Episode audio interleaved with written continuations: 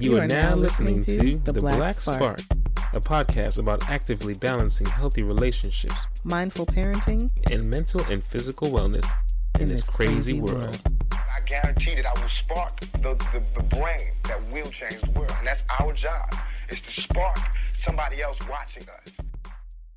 Welcome to The Black Spark. Welcome to The Black Spark. I'm your host, Nia. And I'm your host, Adai. And we are super excited to have the wonderful Joi Chester with us. Please introduce yourself, homie. Hey, thank you. Well, where do I start? Let's see. So I am a very proud heterosexual woman that has taken a vanilla life and moved it into kink and dominatrix, living the BDSM in my private life, but also exploring a lot more educationally because I got trained to be a dominatrix and just really liking how it's freeing and how I feel that it has made relationships for me stronger because I'm very big on boundaries and I'm big on communication. And that's what is part of two reasons for divorce are lack of finances and lack of sexual compatibility. And so, I get to talk about those. I get to work it as a business. And then at the same time, I get to infuse some of my other background pieces too. So maybe some of the other stuff will come up later, but that's why. Okay, first of all, I didn't even know that there was a training course for becoming a dominatrix. So I'm super excited about that. You're funny. Well, okay, so here's the thing. So most people want to just duplicate a particular practice that they see that they like, and so they will have someone that will mentor them to understand that. I like to know more about the psychology behind it. So I got to see different things in Amsterdam, and when I was traveling, go to some different places because I'm just more curious than I don't want to just do it. I want to know why. What's behind it? Yeah. That's why I did a little more than an average person, but it doesn't make me like I'm more experienced. No, not at all. Nice. That was an amazing introduction, first of all. Okay, and tell us more about how you got into. How did you get from vanilla lifestyle into kink? Like, what was your, entryway in? Unfortunately, I don't have like a real story. Like you will hear some other people that are like, oh, I got introduced to it by like some older person that was more mature. I was just curious. I think personally, the shocker is a lot of the information is up here and I don't use it in my personal life. Mm-hmm. But what I do is the vanilla pieces that most people do, like if you use handcuffs, you're practicing restraints. Mm-hmm. The only difference is that's considered vanilla. That's the language. We can talk about that, but that's considered vanilla versus being in kink or BDSM because it's about love. It's about intimacy. It's about like depriving somebody, but not really thinking about the power, trust, control, authority, and that threshold that's in between like pain and pleasure and all of these other concepts that fall within being in that kink life. You don't have that in vanilla. So just kind of having that smooth transition, and I can have a vanilla relationship, not for long, but I can have a vanilla relationship and then figure out whether or not we're sexually compatible to move more towards being either. So I'm considered a switcher, even though I'm trained as a dominatrix. So I can also be submissive as well with the right person that, I trust. She don't seem like she want to be the submissive one. She said she can. She's switching. She be switching. Yeah. Okay. So and a lot of people are really in that role. If they're in a heterosexual relationship, a man can also be submissive. And it's not a bad thing for a female to be dominant. So there's a lot of things with trust, taboo things, baggage that have come from so many different sources that program us to think that we are supposed to be a particular type, but we have like this underlying desire to be, just a little different, but we're afraid to talk about it. And so this gives that opportunity to explore that way and to enhance their relationship, but beyond it being, again, about intimacy. Got it. Okay, so go ahead. If it's not about intimacy, because I heard you say beyond it being about intimacy, and that ending just caught me off guard. So, would you say that the kink life is about intimacy, or is it about power, control, and authority? Kink life is about power, trust, control, and authority. Thank you. I can give that up to a stranger. I can go to a dungeon. And I can watch someone and see how they dominate someone else, desire that, and understand as long as I give my boundaries, I can give up, trust that person. And I know when I say my safe word, it's done. Not about intimacy. It's about that person taking that to another level, and I am aroused, excited about being pushed to that other level. It's a vacation.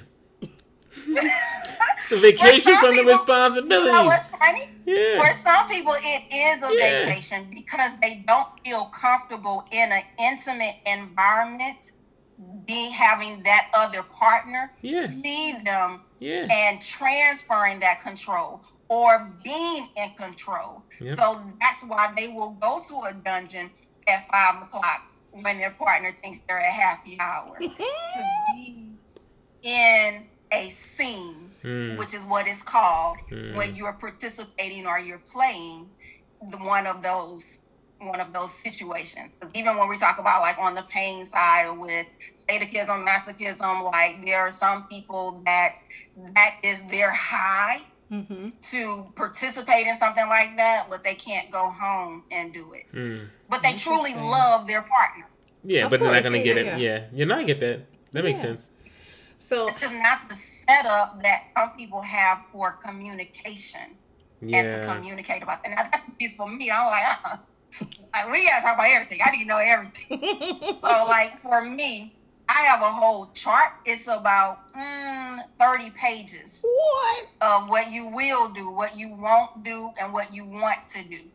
And it's so many different categories, different areas, things that like people don't think of, or sometimes it's something that someone thought of, but because no one gave them permission to say that it's something that they want to do, they won't do, or they will do, they haven't expressed it. So I take all of the judgment out of it with a document. I love that. Yeah, it makes sense too, because some people, I mean, even you might want to do it in your intimate space, but that person who you're with may not want it. And so maybe undercover, but often, I mean, I'm assuming also under, hey, you got permission.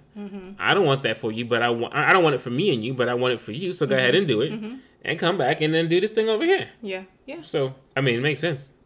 So how do you introduce this into your intimate relationships? So I think people assume a lot about sexuality that I don't go in and assume anything.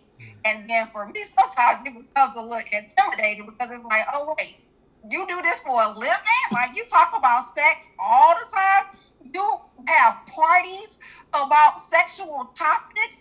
And you can sit in Waffle House and just say the word vagina and penis and you don't feel any type of way because you just said honey and eggs? No, like, this is like my comfort level, and if someone is uncomfortable, we're not compatible. That's just it. That makes sense. So I definitely just that transparency. One of the things that I would like to do is let people know it's not who you think, it's not what you see, it's not like this old perspective that all people that are in kink life are wearing black all the time, or they're all like, wearing latex all the time. Like, it's just all of these different myths that people have. And it's like, no, it's your coworker, that just decided to take the detour and, you know, go to a dungeon. And when they got there, they had, you know, something on underneath that suit and tie. And if you see them there, they might have a mask on, they may not. But it's like, you don't need to be embarrassed about seeing somebody, because if they see you, you saw them. That just means both of y'all was there. But y'all grown. But you grown. Yeah.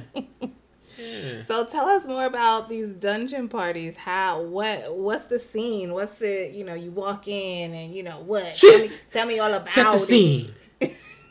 You're funny. So all dungeons look different. Like, someone can create their own dungeon in their home. A lot of people equated 50 Shades of Grey and the dungeon that was in that movie with how, like, a personal dungeon will look.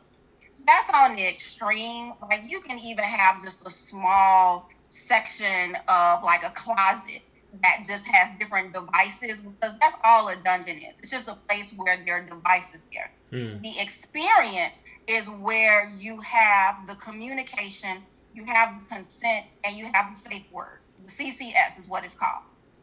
And having that is something that you can have anywhere. You actually have people that are in committed relationships that are not in a scene. Their life is there's a dominant person and a submissive person. Mm-hmm. That's their life. Mm-hmm. Ask permission to do everything, and I'm always about pleasing you. So when you think about, like, dungeons, you have some places that are hotel rooms that people have randomly turned into places that have devices, studio apartments, people's basements. But then there are some really safe places that are well known. They have dungeon monitors there. So when you walk in, it's very kind of like hotel-ish, where you're checking in. Good. And then you kind of like go behind or open up one of the doors, and then you just see different devices, maybe different rooms that you can go into where people are playing. I know one in particular that's actually a hotel setup. So, like, you can, I know there are a lot of travelers, business professionals. Mm-hmm. So they even are able to, you know, write this off as their hotel that they're staying in for work when they go to, when they go to particular locations. And part of what they want may be their slave in a cage that's underneath the bed. And that's part of their 24 hours that they're able to play in that room. Mm-hmm. So tell us what's some good safe words. We heard pineapples. Not a good safe word. Tell us why. She said not a good safe word. Yeah. Good for comedy, but, you know, there are a lot of things with it not being one syllable. Let's start there. Mm-hmm.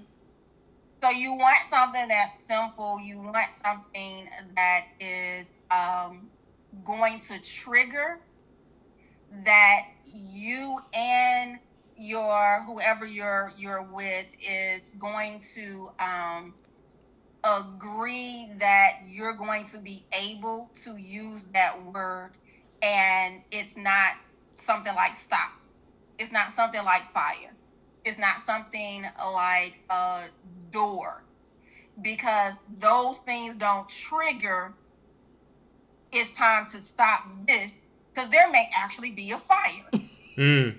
So, you know, somebody may actually be, like, coming through the door. And the other thing is the person may be gagged. Mm-hmm. So you may need a non-verbal safe word. So there's so many different things when you say, like, a good one. The simple one is the stoplight system. Green, you can keep going. Yellow, it's like I'm getting a little uncomfortable. Red, stop. Mm-hmm.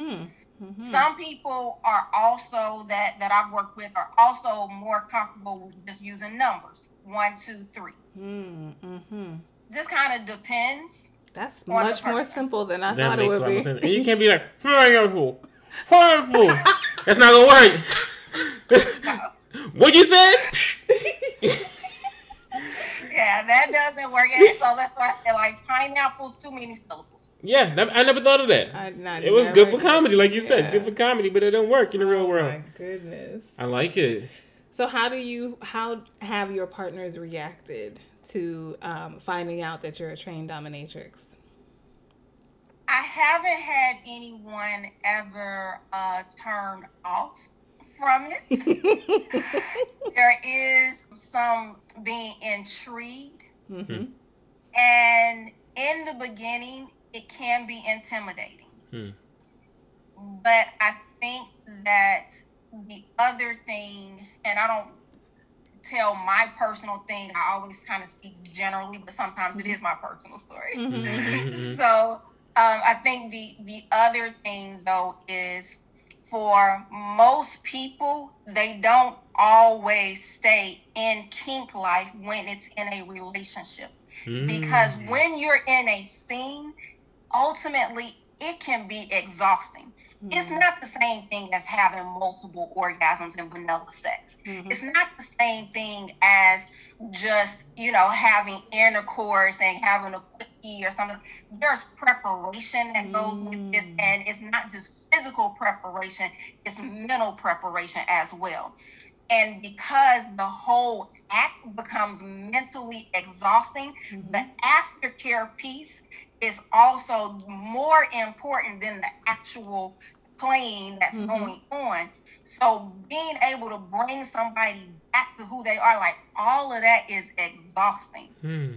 Being able to participate in something like that, they get to understand that it is, it's interesting when they do participate, but it's not something where they like, oh, when are we gonna do this again? Because there's a lot of thought even afterwards of, wait, what just happened and how did that happen? And all of that processing, though, is that adrenaline that you hold on to, where you don't have to have it and do it that way every day. So it's like running a marathon. That's what it sounds like to me. It sounds like a lot of preparation, a lot of getting yourself together. It's a mental game going into it. And it's not something you want every day. Yeah. Now, you may want it different ways every day, because some people might end up with someone that has a fetish. Mm-hmm. And so they're able to participate in different ways with that. So I'll give you an example. In vanilla life, if somebody has a fetish, then you can use that as like a way to play, entice, and if it's a foot fetish, I put my feet over you, you rub my feet, you get turned on by rubbing my feet, maybe you suck the toe or something like that. Where in kink life, I can use that to punish you. So now it becomes something where I'm in control, and I might tell you, look at my feet, but you can't touch them. Mm-hmm. I might do something where, like, I'm rubbing my feet. I might be putting on your favorite shoes and just tell you to sit there and look at them. Mm-hmm. That type of torture, though, is something that, it builds up, and it's like, okay, no, you're going to act normal, and you're going to look at my feet, but you're not going to be able to touch them. Mm-hmm. Got it. And when you're in that role, you actually don't use all of those words. You actually talk in very short commands. Mm. Look, don't touch. You can put your feet, like, on them, but they can't touch you. Mm-hmm. Mm-hmm. All of those things are things for the build-up. And then afterwards, it's like, this was about you being able to follow directions. You made me happy when you didn't do this. So all of those different things are I think different ways that you can take just a general thing and then use it different times where it doesn't have to be something that is a long drawn out scene that you might build up to every other week or something. It's more of the so I'm thinking about what I'm interested in, and listening to you talk about authority, control, and power is a whole different thing. So it may not even be tied to sex. Like, that's why I said it's a vacation, because some people live such high strung lives, and some people have so much power and decision making every day, they literally just want a break. Mm-hmm. They're like, I don't want, I'm sick of this. Mm-hmm. I got a $20 billion company.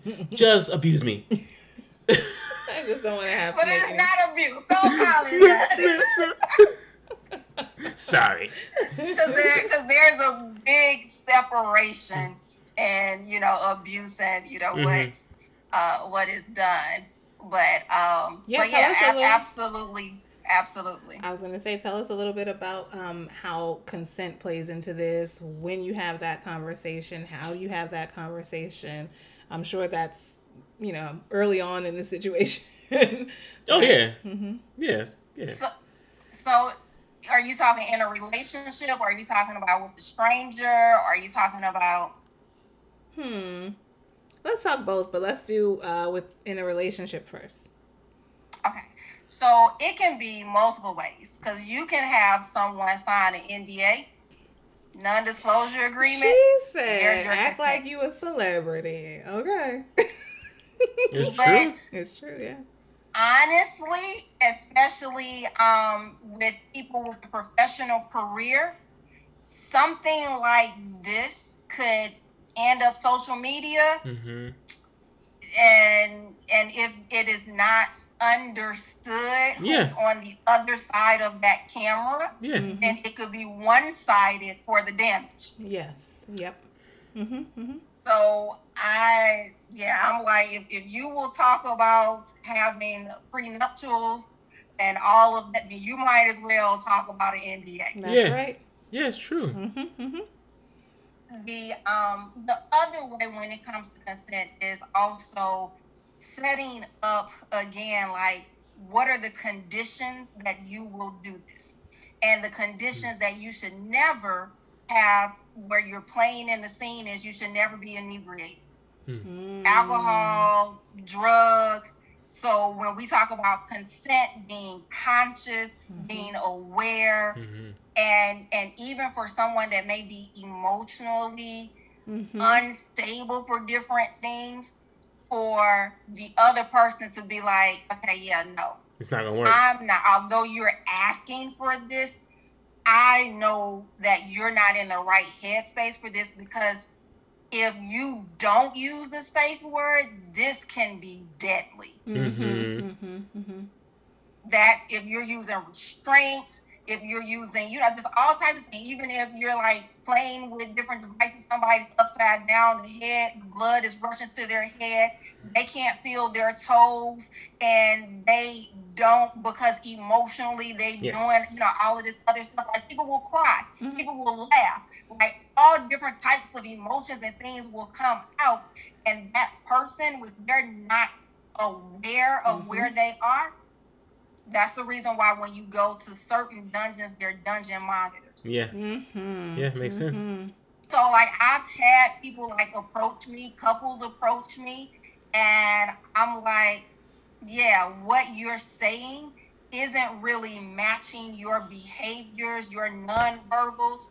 So, yeah, no, mm-hmm. not with it. So you've been approached to be a unicorn? Is that what they call them, a unicorn? So they're different things. He's like, what's a unicorn? You never heard of a unicorn? No, I've heard you mention it in the last few weeks, but I don't know what it is. So I'm like, she said it. What's the answer? Okay, wait. You tell me how you define unicorn. I've seen it like in some of those, like, you know the ads, the dating ads or whatever, or in some of... Why are you looking at dating ads? Well, I have a friend. She got a friend. She asking for a friend. I have a friend. And I was looking through their profile and swiping people, and I saw, you know, we're a couple looking for a unicorn or that kind of thing. So, like, someone who is willing to be the third in their relationship, either as part of a relationship or maybe just for sexual purposes. That's what I got from it. I just thought it was a third. We got a girlfriend. We got a boyfriend. Go ahead. Yeah. So no, you're right, but it can also go a little deeper than that as well. And that's what she said. And it really has such a broad definition that it's really important for you to understand what that person you know, is meaning by it, because you got polyamorous relationships, mm-hmm. you got people that just want a third party to be involved, but for example, they're involved, but you do not exchange bodily fluids. Mm. So there are different like ways of looking. Why y'all looking like how does that? So they just emotionally involved. No. So you can, for example, be an extra set of hands. You can lick on them, but not their mouth, not any place where fluids are going to be exchanged. So there's still a physical involvement, mm-hmm, but it's mm-hmm. not participating in intercourse. It's not, and for some people, it's again just watching. And so, yeah, there are different definitions of that third person being involved. I'm sorry. I'm like, this is great. And I'm also like, when would I need an extra pair of hands? What are we doing? That'd be interesting. And so now I'm like, how do we do this? Yeah, there's there are lots of ways that an extra set of hands, an extra set of feet, an extra body part. Because it's nice to get that sensory, like you're going through your experience, but it's just like being mm-hmm. touched, and mm-hmm. it's just adds to the experience. Mm-hmm. No, I like it. You could even think about that same thing though for someone that likes different smells. So now you got an extra person that you have a different smell from. Mm. Mm-hmm. Mm-hmm. So all of your senses, looking at an extra person, smelling an extra person, having an extra person touch you, hearing mm-hmm. an extra person. Mm-hmm. This is deeper than I thought it was. We can get. That's what I'm talking about. Maybe we can get Strawberry Shortcake to join us. Who's Strawberry Shortcake? The cartoon. Oh, I like strawberries. You're so foolish. You smell good, girl. Keep it going. Keep it going. How do, like during a dungeon party and, you know, things like that, how do people handle things like STDs and testing? How do we keep it safe? Mm. So with a dungeon environment, because mm-hmm, mm-hmm. It's not really considered a party. Okay. So with a dungeon environment, STDs are only concerning when there is an exchange of body fluids. Mm-hmm. So if you are doing, let's say, needle play, you're not allowed to share needles. If you are having intercourse, you have given the risk and you have signed that waiver, mm-hmm. which is different than like a swingers club. Because people go to swingers club for that purpose. Mm-hmm. Mm-hmm. People go to dungeons for playing with devices. If they end up having intercourse, same thing, both of them, you know, you're signing a waiver and mm-hmm. that's a risk. But most dungeons don't allow any type of rape play. Mm-hmm. Mm-hmm.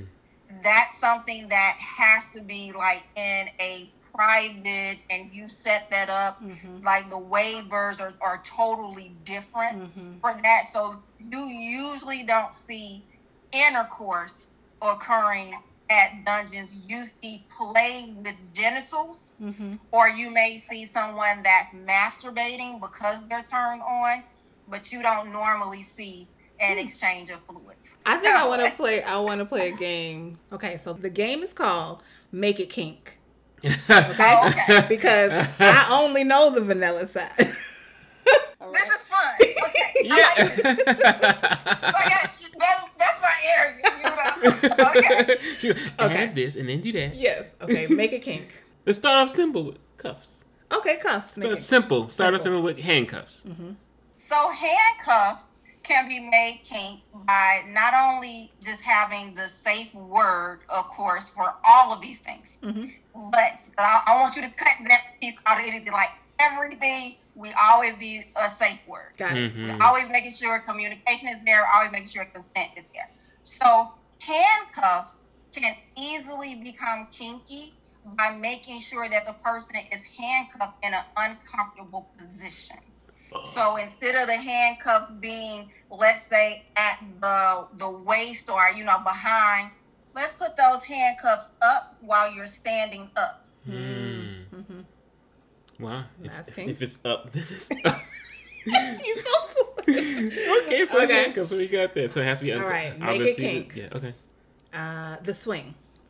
The swing. So the swing can also be kinky with having not just the normal position where you might want intercourse because, let's say, the female is sitting there. Or let's say you're doing doggy style where the swing is underneath the waist.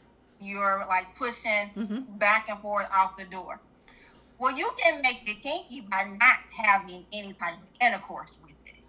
So you're literally just teasing your partner, touching them. Maybe you're also using your nails to go up and down. And then you get on the swing, you play around, but there's no touching. There's no, like, you can tell them, you cannot get aroused by this. You will not, like, you can say those type of things and then have some type of consequence if they do. I'm going to stop doing this if you do. And then you start jiggling your butt. Like, you know, just start doing stuff. Like, so there's so many different ways. The main thing for that type of activity is you're depriving them and you're telling them that they cannot do something that you're also enticing them to do, which is be aroused. Go ahead. All right. I don't know how this is going to work. If it can be made kink. I think she can do it. I think she can make it kink. Can you make kissing kink?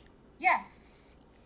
Because when someone is kissing, you also have teeth. So when we talk about pain, pleasure, when we talk about, oh, that was a simple one. That was easy.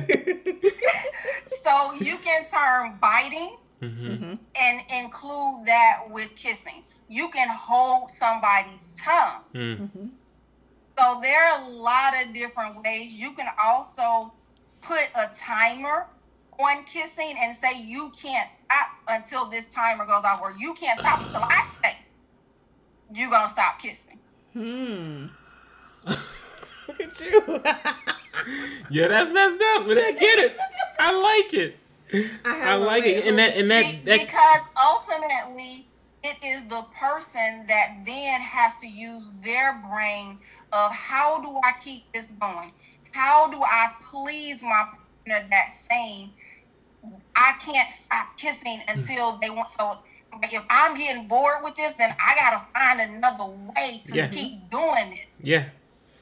No, I get that, and that's that whole control thing, and that it brings something more out of you than you thought you had. And I see why human beings would want to do that, because you grow in that way. It's powerful. Make it kink. Candles. So candle wax, we have something that's called temperature play, which is normal where you take hot and cold, you confuse the body. So candle wax can do that. Now, if you put a candle wax on a particular body part, and you can start drawing designs, so you can do something real slow with it. You can also just throw it on them where it's like a shot, and especially if they were blindfolded and didn't know that it was coming, then to come back and to do something else, like then put some ice on top of it, or an ice pack, or like there's so many different things when it comes to temperature play that you can do that, like with something like candle wax. It can get messy, but it can be, you know, it can be fun with even peeling it off of some body parts. And if there's, you know, some hair involved in that, then you know now you got a little pain that can be in that as well. Yes, you clearly have been trained. She's like, I need you to understand this. This is a whole nother, as a way of thinking. Thank you very much. Yes, thank you very much. I know. Get my creativity going. Okay, yeah. But that's so. I started a company called Everything's Sexy. Everything can be turned sexy, and that's sexy in a vanilla way, sexy in a kink way, like everything from the traditional eating a banana, licking ice cream, how you even form your mouth to say certain words, mm-hmm. how you emphasize certain things, mm-hmm. how you hold on to your S's, like all those just general things, how you look at somebody. When I used to have different seminars and things, I talk about wherever your hand goes is where people's eyes will go. Mm-hmm. So all of those things, as far as being sexy, you can take it to another level, mm-hmm. if you want to try to tease someone. But then on the BDSM side, if you want to dominate, you can be dominating and sexy at the same time. Mm-hmm. You don't have to be mean. You don't have to use humiliation, because oftentimes it may not even work with your sub anyway. Mm-hmm. Mm-hmm. The sub is actually the one that has to control. Mm-hmm. Right. Yeah. Yeah, because people don't understand it. They're telling you what they will allow to happen. Yep. Exactly. Yeah. Mm-hmm. That's why it's work. That's why the dominatrix has to actually be working. Like, it's not easy to think about. Yeah. They call the dominatrix, but they're not the one really in control. Oh, yes. My goodness. Yeah. They're just the ones that have been given the authority. Mm-hmm. And that's the piece, though, that is that power exchange, mm-hmm. that is enticing and, for people in kink life, that is that threshold that they're always trying to get. Either I want the power, or I want to give the power away. Mm-hmm. I want the authority, or I want to give it away. I want to be the one that's trusted, or I want somebody to trust me. Mm-hmm. So all of those things are like the variances of why you are in different roles. Mm-hmm. Yeah, no, mm-hmm. I like it. Yeah, so like, hit us with like 3 different titles of some of the workshops you've done, or some of like the sessions you've done. So I have, let me think, because I have workshops that I do on a regular basis that are really more about like communicating desires. Mm. That really starts off, though, always, I say PG, with love languages. Mm-hmm. But then it goes all the way to talking about fetishes and fantasies and how those are healthy, but how you can move to addictions, and how like a lot of those, like that threshold there is something that's totally different that people don't really know. And they may assume that like, oh, he had a porn addiction. Not if he's functioning. Mm-hmm. So, you know, if he going to work, it's not an addiction. If he not missing meals, it's not an addiction. If he can, you know, hold social communication, engagement, or whatever, it's not an addiction. It's when it impacts you to the point where you're not able to hold down a job. You're not able to have social interactions.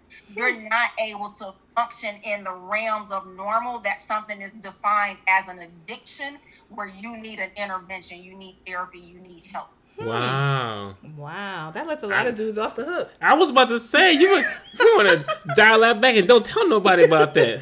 Don't tell nobody about that. It's like, hey, bro, you're addicted. You need to stop. Well, technically, yeah, so, like, I've been to work this week. One person that recently revealed to me that they were actually going to group therapy because they were no longer able to be aroused with someone of the opposite sex. They had to have pornography in order to orgasm. That's when, again, it impacts your life, mm-hmm. where you're relying upon it, and that's beyond now the threshold of normal. Yeah. Mm-hmm. So that's one. So communicating desires. Another one is stimulating your sex sense. And so that's where I talk about, you've got your 5 senses, but your sex sense is where you take those 5 senses and you enhance them. Uh-huh. So you learn about, you know, what your partner is interested in. You learn about what you are interested in.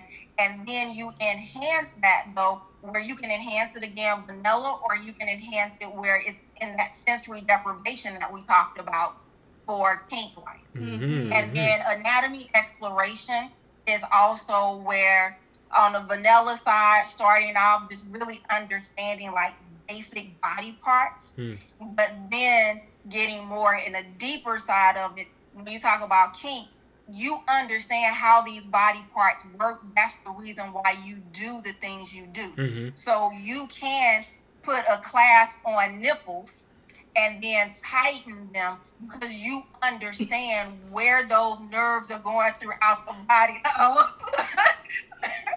Where those nerves are going throughout the body. Mm-hmm. And so then you start learning how to do some kind of countering with that. And, and it helps then with increasing the level of intensity for in kink life.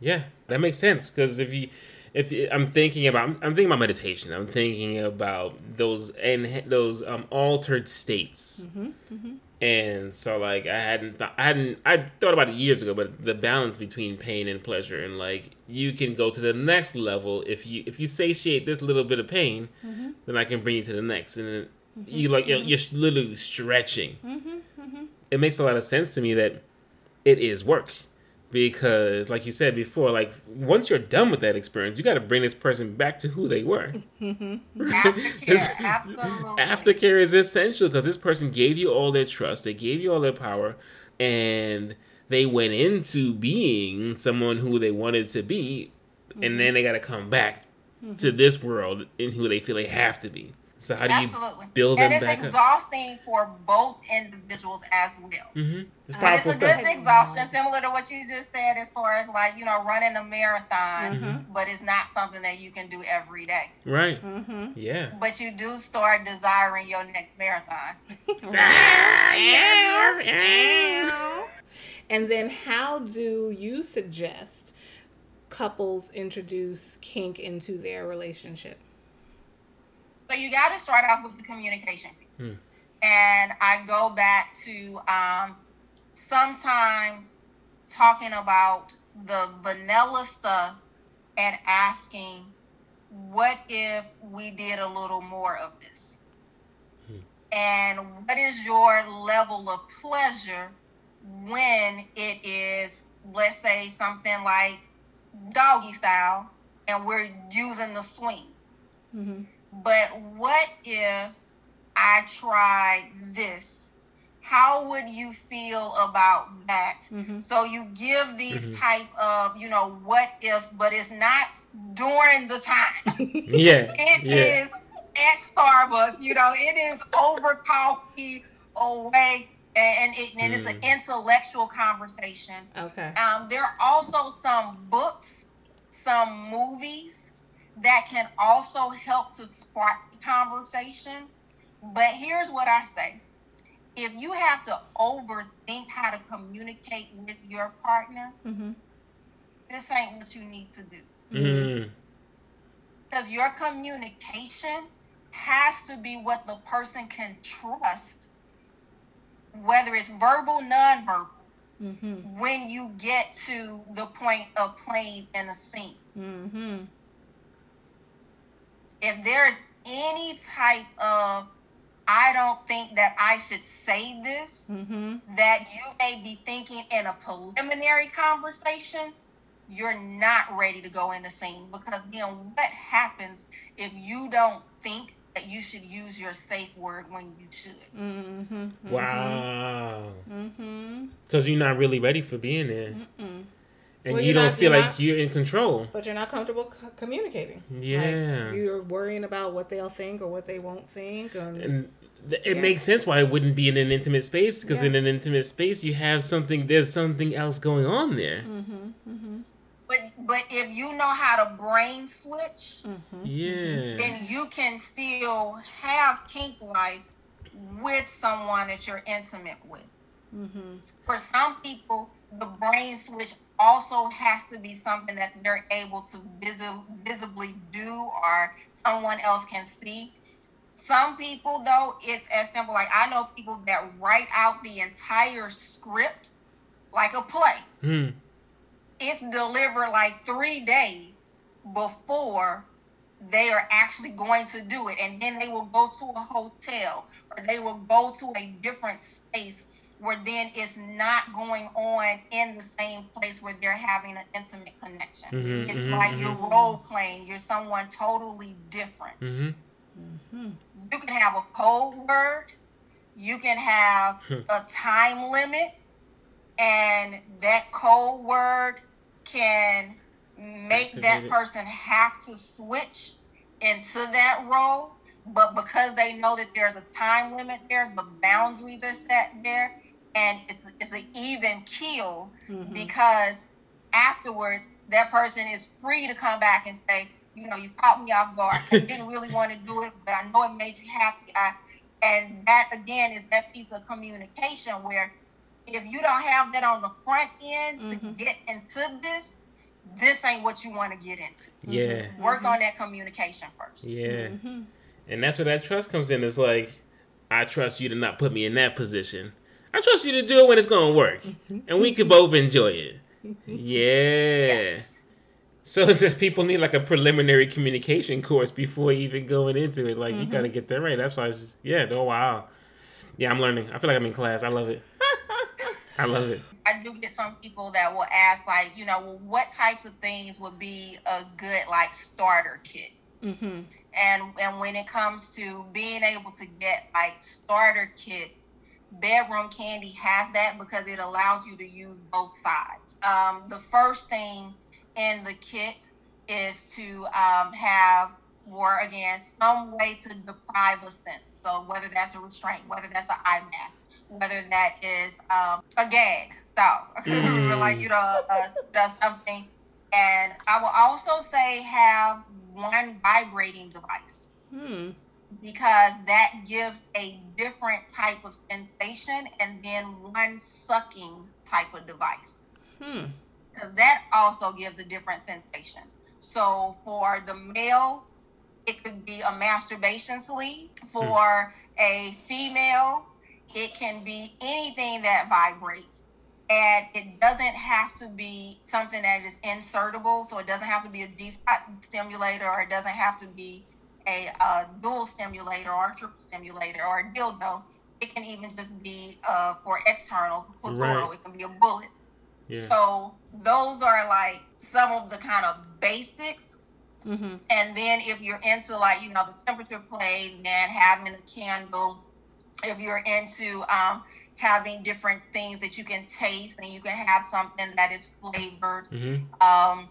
With a toy, you always need a lubricant and a cleaner, so you can always, you know, have that in your toy box as well. But those are like some of the basics that can be used. Like, a lot of people think, well, why would I have a dildo if I'm with somebody? Because they're using it on you, and you can't tell them how they can use it. Oh, even in vanilla life, like, you use a dildo to teach somebody what they should be doing to you, because you ain't come with a manual. No, it's true. It's true. And so would you recommend, or what would you recommend for couples who may be starting to get bored with their regular scheduled sexual... I hope you're asking for a friend. No, I'm joking. I'm teasing. It's okay. I don't mind. Come on with it.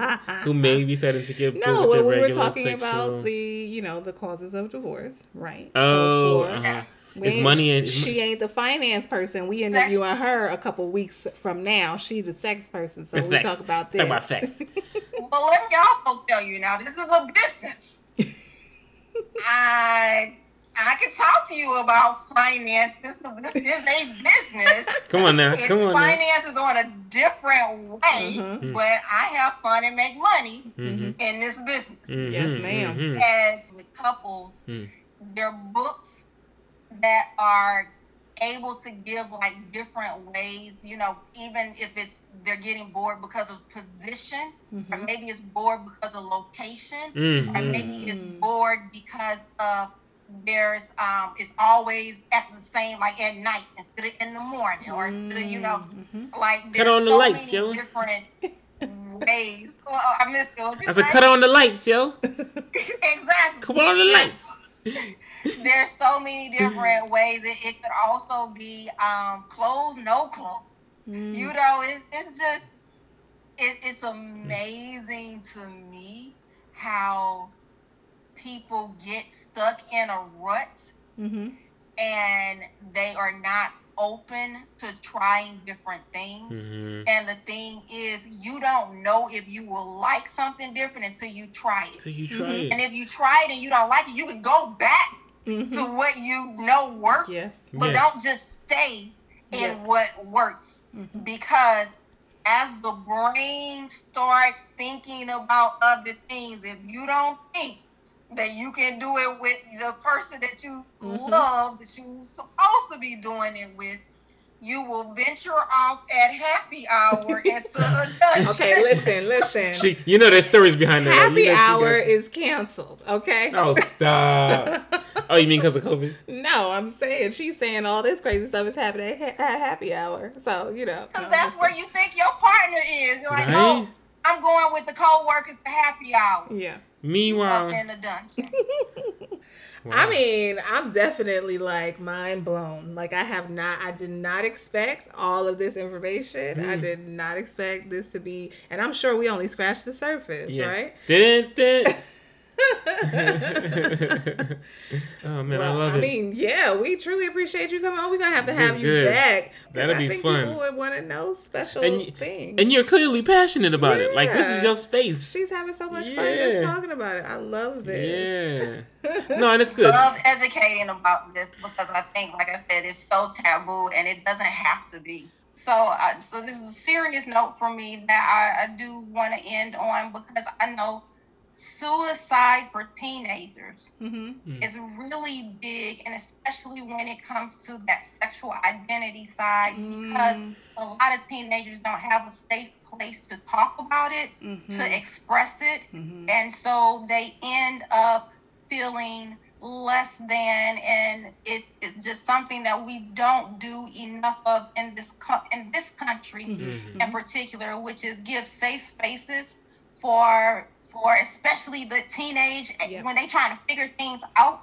And what happens is all those things just continue. They grow up, and when they become adults, they start making poor decisions and thinking that things are supposed to be a particular way. That baggage comes into relationships, and then children are born into bad relationships and they don't understand and they don't know cycle. And so the cycle continues and it is on my heart to just break that cycle and again educate people about sexual topics that they should have learned in health school. In health class but need to know as an adult because I believe, you know, it's empowering. And I hope I want to piggyback off that and say yes for all our parents out there or people who aspire to be parents to definitely take this to heart. The sex therapist that we spoke to, Dr. Tiffany Davis Henry, she mentioned similar that, you know, the earlier you talk to your children about sex, the better, because the younger they are, the more they pay attention to you and believe everything you say instead of their friends. And so it's really important for you to reach out to them with age appropriate things. But definitely bringing this idea of, you know, the wrong road that it can go down, you know, in terms of harming, you know, a child harming themselves and things like that. That's super important. And a lot of people, like you said, especially in our community, we just like shun the whole conversation. And it's super important to keep those. That we ain't gonna talk about anal sex. Right. It hurt. Don't do that. Men ain't supposed to like that. Breathe. What? Just breathe. You relax. Where y'all get this from? That ain't how the body works. You can't play with a toy. When you play with a toy, then your clitoris ain't gonna work. What? What? People think that. What? Yeah, people think that. Yeah. So yeah. Okay, well, we're gonna come back for part 2 and all that madness because the education is essential. Yes, I'm confusing people.